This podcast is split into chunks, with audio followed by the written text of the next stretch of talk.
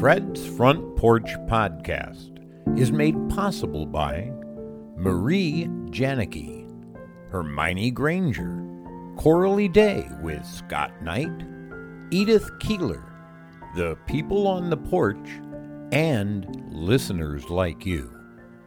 Welcome, fellow traveler, on this rock tumbling through space. I'm Fred, and this is my front porch. Come on up and sit a while. There are ideas to be discussed on this old set of nicely nailed together boards.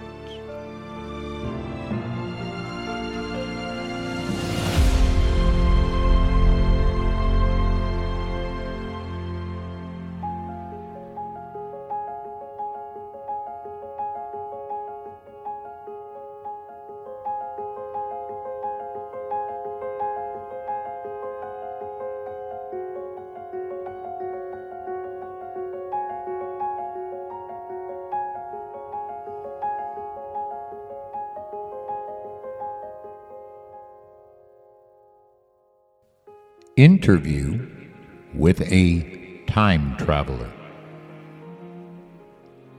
Welcome to Fred's Front Porch Podcast. This evening, we're reverting to the traditional podcast format, and I'm bringing you an interview. Regular listeners will know this is rare. I've interviewed less than a dozen people in more than 150 episodes and those I did interview were almost all friends of mine. I've interviewed only one person who is a complete stranger to me. Yes, even Sarah Nimitz was a friend, although we've never actually hung out. I doubt we ever will. She is, after all, not only a person, which is frightening for me in the most banal circumstances, she is also an artistic genius whose work is infinitely superior to mine. I would be truly terrified, I'm sure.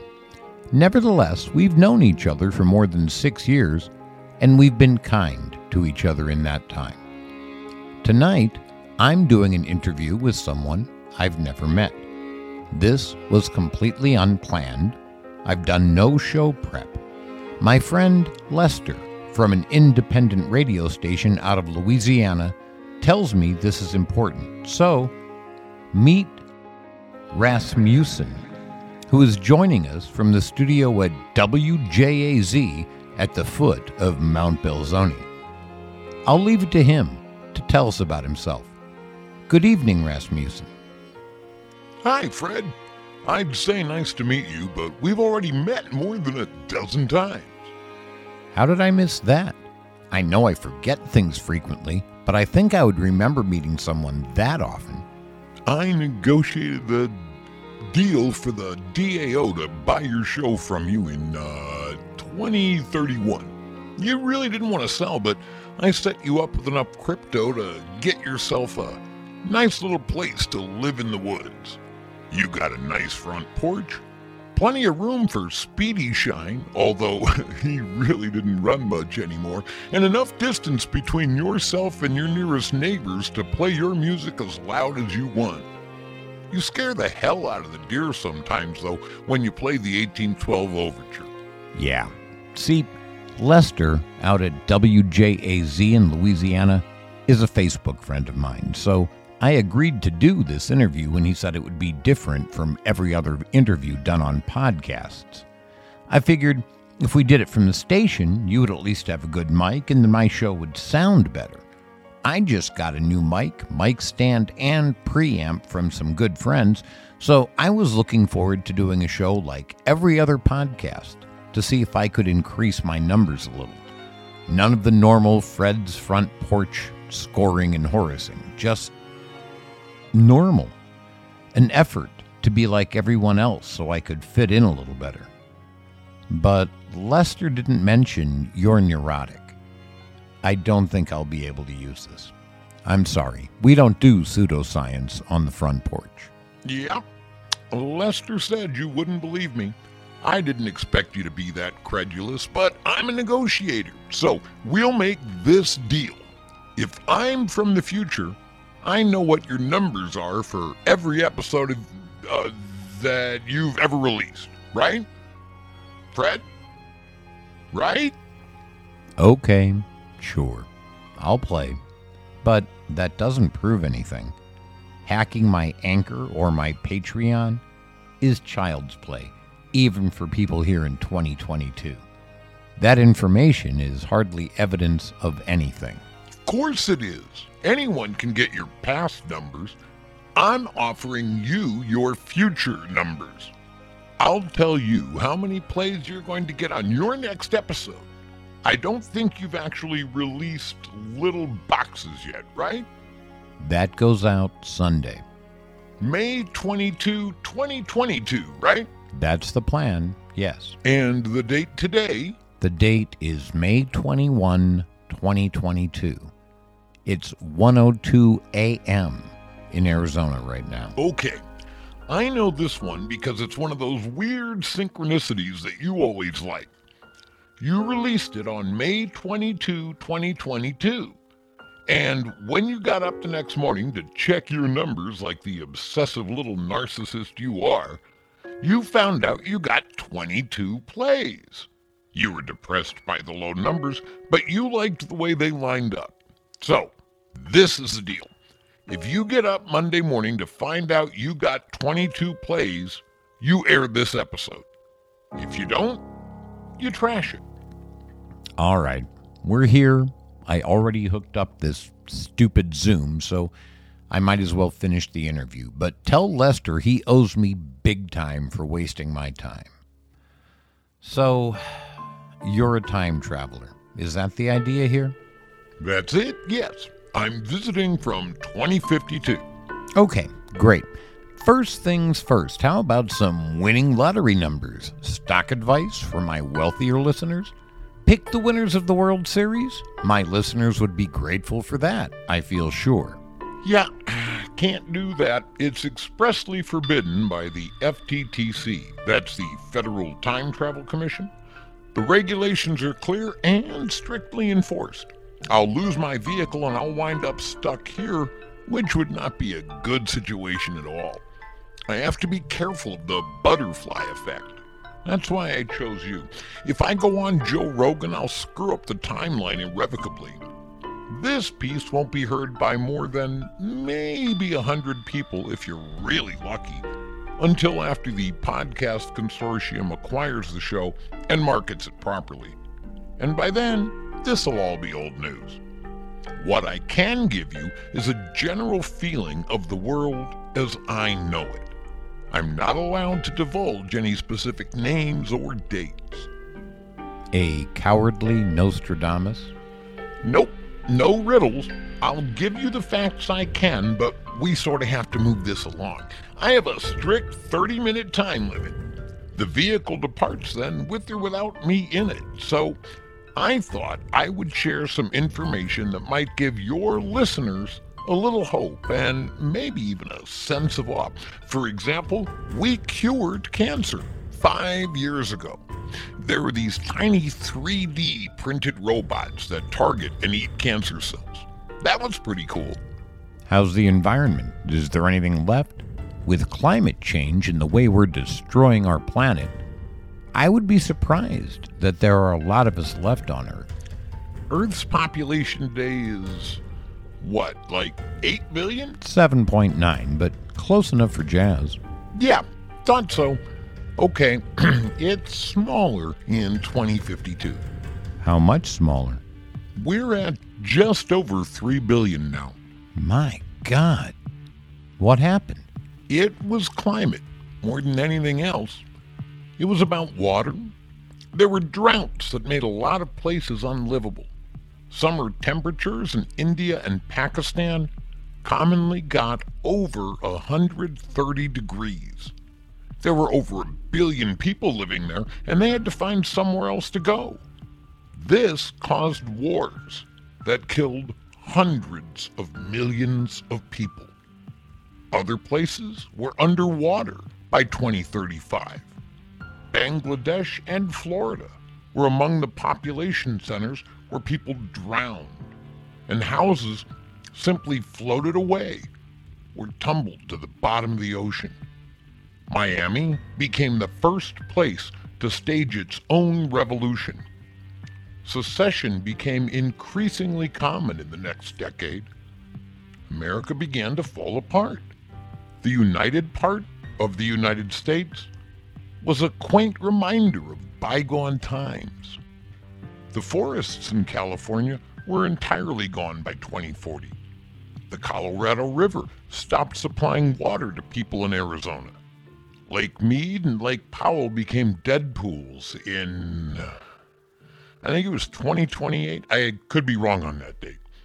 Nevertheless, you ran out of water to drink, and that rendered that diet Pepsi on which you live almost entirely extinct. There were more than 40 million people without water. That set off civic unrest at levels that you couldn't even imagine. There were wars over water everywhere, but especially in Asia, where the Himalayan glaciers that fed all of the great Asian rivers, the Indus, the Ganges, the Brahmaputra, the Mekong, the Yangtze, and the Yellow. We're almost gone. Please tell me you're making all this up. This is unbelievably grim. This can't be the world in which I live. This can't be the future. Sorry, I have to tell the truth or I have to be silent. FTTC regulations. So, you're from a dystopian future? Life on Earth has collapsed? Nothing of the kind. Life is remarkably pleasant in 2052. It just took a social upheaval more violent and intense than any other in the history of the planet to make it happen. I think it was the loss of the giant sequoias in California that finally set it off. People finally began to believe climate change was dangerous. Scientists said it was irreversible, and we were now simply doomed to extinction. A lot of people compared us to dinosaurs. We didn't need an asteroid or a meteor, though, to kill us. We did it to ourselves, and lots of people knew we were doing it. They didn't care. They had the money to keep themselves out of the uninhabitable areas and away from the nuclear fallout that was a natural consequence of the wars they knew had to come. It was an ugly couple of decades. That's what forced the change. We needed to find ways to remove carbon from the air. Sure, there were electric cars, but that didn't scratch the surface of the problem energy became impossibly expensive, so folks started setting up decentralized power grids of their own. These were illegal, but so was robbing a convenience store. People did what they had to to survive. We always do. In five years, they changed the law because it became unenforceable. Police met incredibly fierce res- resistance when they tried to shut down the neighborhood power grids. Your Black Lives Matter riots were a cakewalk compared to the We're Not Dinosaurs insurrection. When the world had fallen apart, the survivors decided they needed to cooperate to put it back together. We figured out how to remove CO2 from the air and store it inside of concrete. There was a company in Iceland doing that even in your time, but it was way too small. They scaled up significantly in 2034. We learned how to use solar panels in farming so the plants got the maximum sunlight they needed for photosynthesis, and the rest was stored for the farm's own energy uses. This saved water too. We found some technological, well, I can say this word, hang on. We found some technological, there it is, technological solutions, but the important ones were social. The presidential election in 2032 resulted in more than 300,000 Americans being killed, while you all screamed at each other that the other side was lying. Human beings were ready to destroy themselves over ideology. That's the way they teach it in fifth grade history today. And then we reached the technological singularity. technological growth got away from us. AI was writing its own code. It was recreating itself. It was your HAL 9000 from 2001 A Space Odyssey on serious steroids. With the advent of 3D printers, the AI could produce whatever physical objects it needed to accomplish its goals. Everything was automated. They even experimented with ATM drones so you could deposit and withdraw cash without having to go anywhere. There was a famous viral TikTok video with a guy trying to shoot down one of the drones. The thing swiveled around and fired some kind of laser at him and fried the poor bastard. You see his wife running up to him, asking, uh, running up to him, asking, "Well, Vern, did you at least get the money?" Those drones didn't last too long. Neither did cash, for that matter.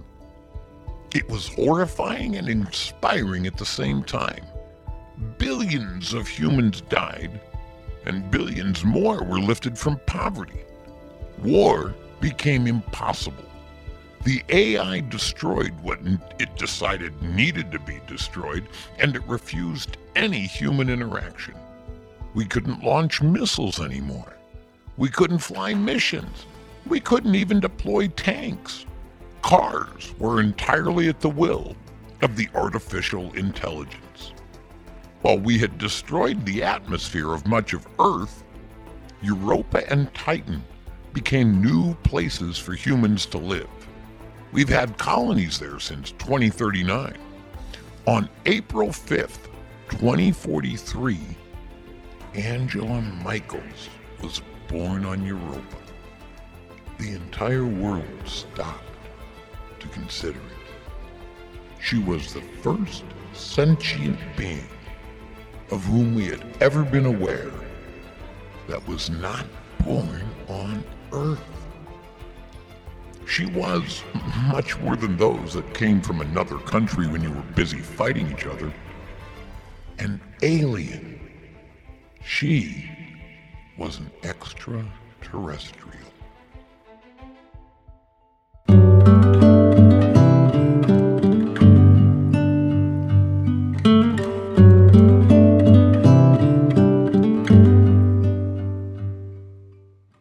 supporting independent artists means you are helping to spread creativity throughout the world. There are good things to be found in popular culture that is supported by corporate media. I'm a huge fan of Star Trek and Star Wars, and those are massive corporate franchises. But there is other art out there that remains in obscurity because the artist can't afford to advertise it everywhere you look. I can't get through five minutes of scrolling on my Facebook without seeing ads for Star Trek and Star Wars. Ask yourself when the last time was you saw an ad for this show. In more than 150 episodes, I've been able to afford small ads three times.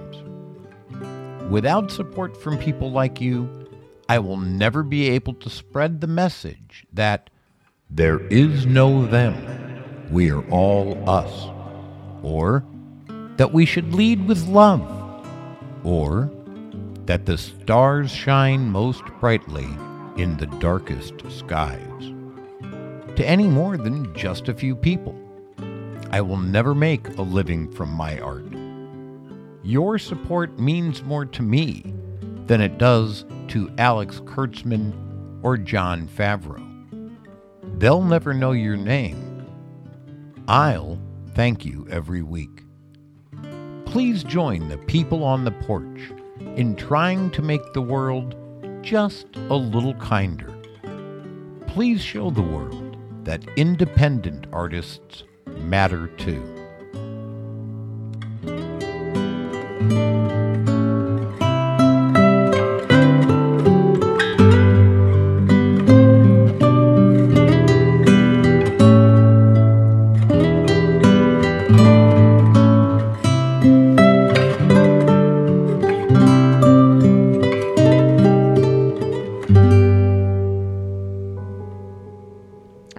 Then, currency was gone. It wouldn't make sense on Europa and Titan, and we had been moving toward various types of cryptocurrency for decades.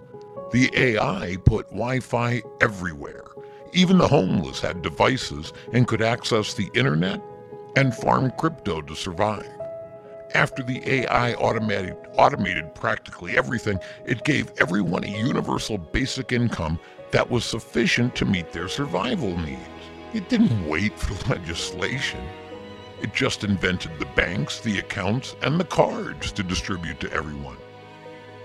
Corporations don't exist anymore. They've been replaced by DAOs, DAOs, or decentralized autonomous organizations.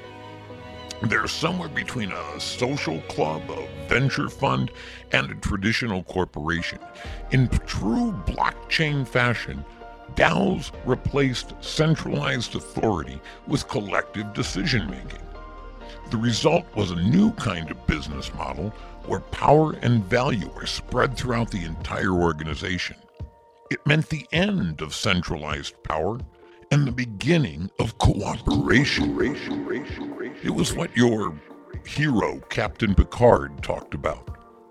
The acquisition of wealth is no longer the driving force in our lives.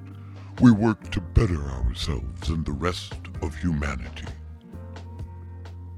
Hey, we have constructed several cities underwater now, but they're new and we're still a little unsure about them. The AI is confident they can withstand the weather, partly because of how well constructed they are, and partly because the weather's severity has been drastically reduced by getting a lot of the carbon out of the air. We have plenty of water now. Diet Pepsi still exists, but diabetes is almost entirely gone. The average life expectancy today is 107. Making it to 120 is not uncommon. 130 is not unheard of. Fred? Hey, Fred? You still with me? I'm just. I'm in shock. I don't know what to say. I'm lost. I'm confused. I'm horrified.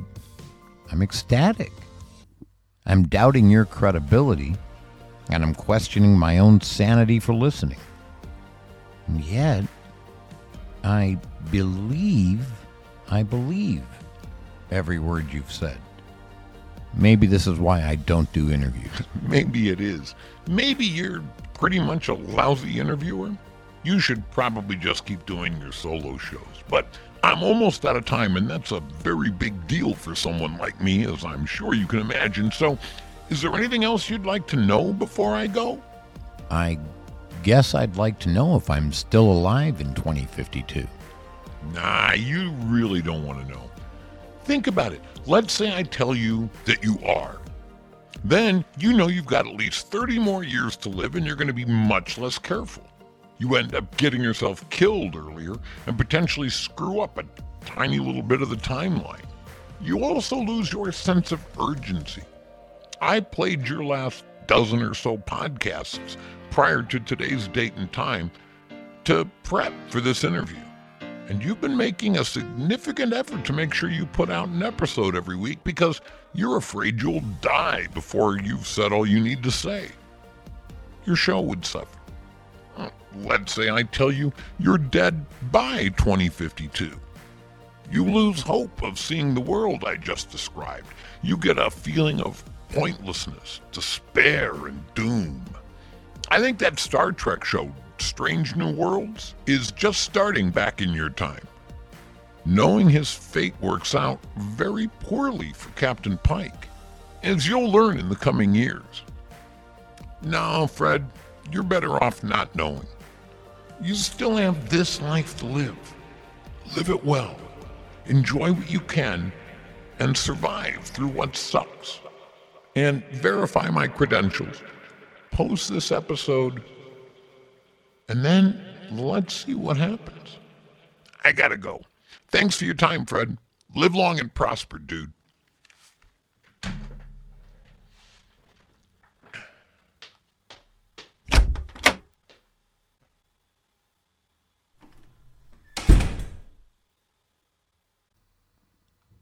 Fred's commentary.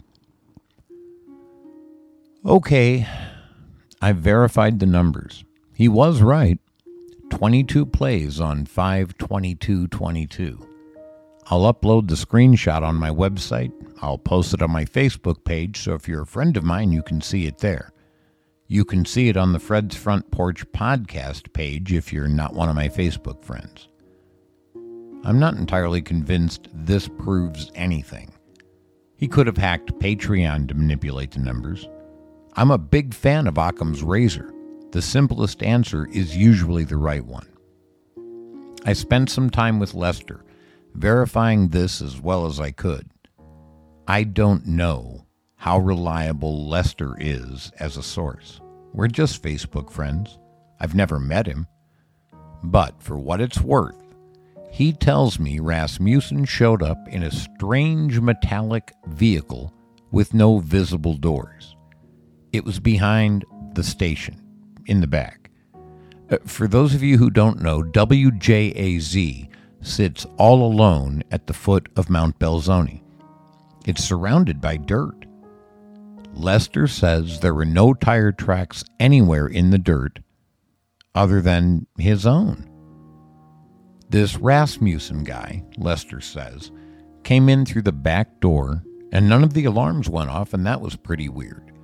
Lester said he was in his headphones playing Doctor Wu, and he looked up, and this guy, Rasmussen, was standing there with, with, with him, him, him. He had spiky hair, and that seemed weird because the guy looked to be about 50, and that didn't seem to fit. Ras told Lester that Lester needed to set up a Zoom call with me right away because he had been sent back in time to add just the smallest touch of hope to humanity. Too much would screw up the timeline. My little 50 person audience was exactly the right size. So, that's my story. Believe it, don't. It's all the same to me. But I'm going to spend some time tonight thinking about the future you might consider doing that too. Is that our future? Can we do anything to change it?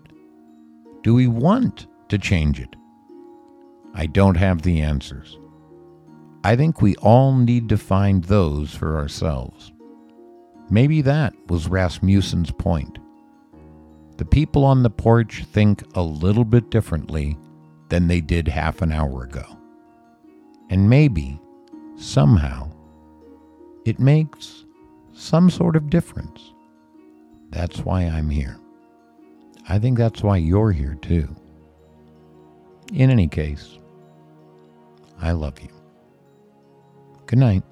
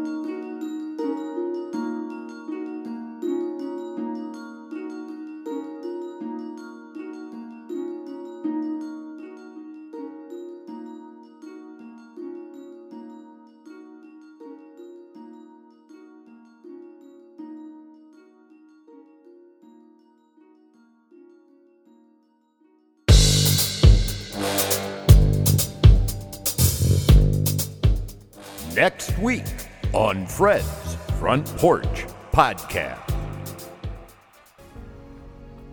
Doing nothing accomplishes nothing. This has to stop. Why couldn't the 19 heavily armed officers who were wearing protective gear go into the room and stop the killings for nearly an hour? They say they were outgunned. I'll be the first to admit that I know nothing about guns. These officers, however, certainly do. They use them, they are trained, and they knew enough to know they were outgunned. How could that have been avoided?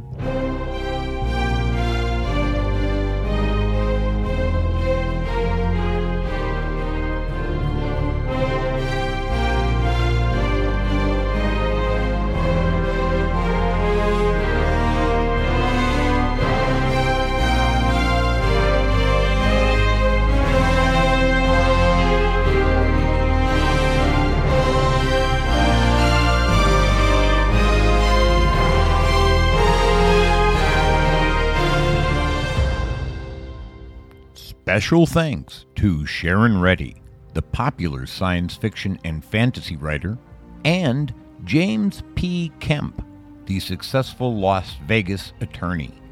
They got me a new mic, a new mic stand, and a preamp to connect it to my little MacBook Air. Thank you, Sharon and James. You folks make a huge difference in this show. The people on the porch make our weekly get togethers possible. They help to pay for the software, the licenses, and keeping me alive. The greatest gift they give to this show, though, is their attention. Without that, I could never find the motivation to continue. To these people, I am extraordinarily grateful. These are the people on the porch. Our producers are Marie Janicki, Hermione Granger, Edith Keeler, and Coralie Day with Scott Knight. Our top patron is Sherlock, the mystery patron. Our other patrons are Sandy Brower, Interstellar Frequency, and Miles O'Brien. Kevin Boyce, and Joe March. Our sponsors are Jake Margaram, Stacy Height, Frau Bluka, Greg Roybal, Robert Blomker II, Cindy Mandel, Amos Stewart, Phil Parkman, Judy W. Morris, Chris Donnelly, Corey Pluard, Pavel Shabayev, Claude Burt Lansden, Jesse Rogers, Virginia Rupert, Scott Shelby, Mark Rosema, Natalie, Elizabeth Bennett, and Zareth. Our supporters are Stephanie Hanson, Kim, Deborah Rice, Jamie Sassy, MJ, Roxanne Wolf, Michelle Sylvester, Carrie DeDeo, Sarah Nimitz, John G., Christine L. Patterson, Corey, and our first supporter was and is Jareen. Our anchor supporters are Cindy Mandel again, Corey again, A.A. Milne, and John Donovan. Thank you for sharing this journey with us. It is in the darkest skies that the stars shine most brightly. All of us will shine together. I love all of you. Take care of yourselves and each other.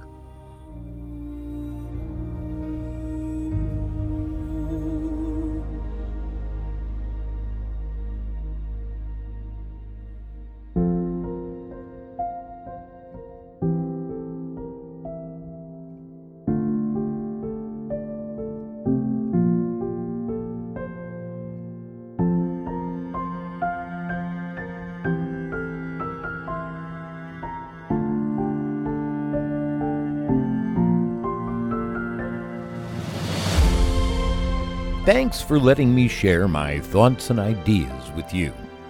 Get your episodes of Fred's Front Porch early and commercial free on Patreon. And now, check out our new website at fredsporch.info. There's no punctuation, and yes, it bugs me too. But welcome to the internet. I'll talk to you next week.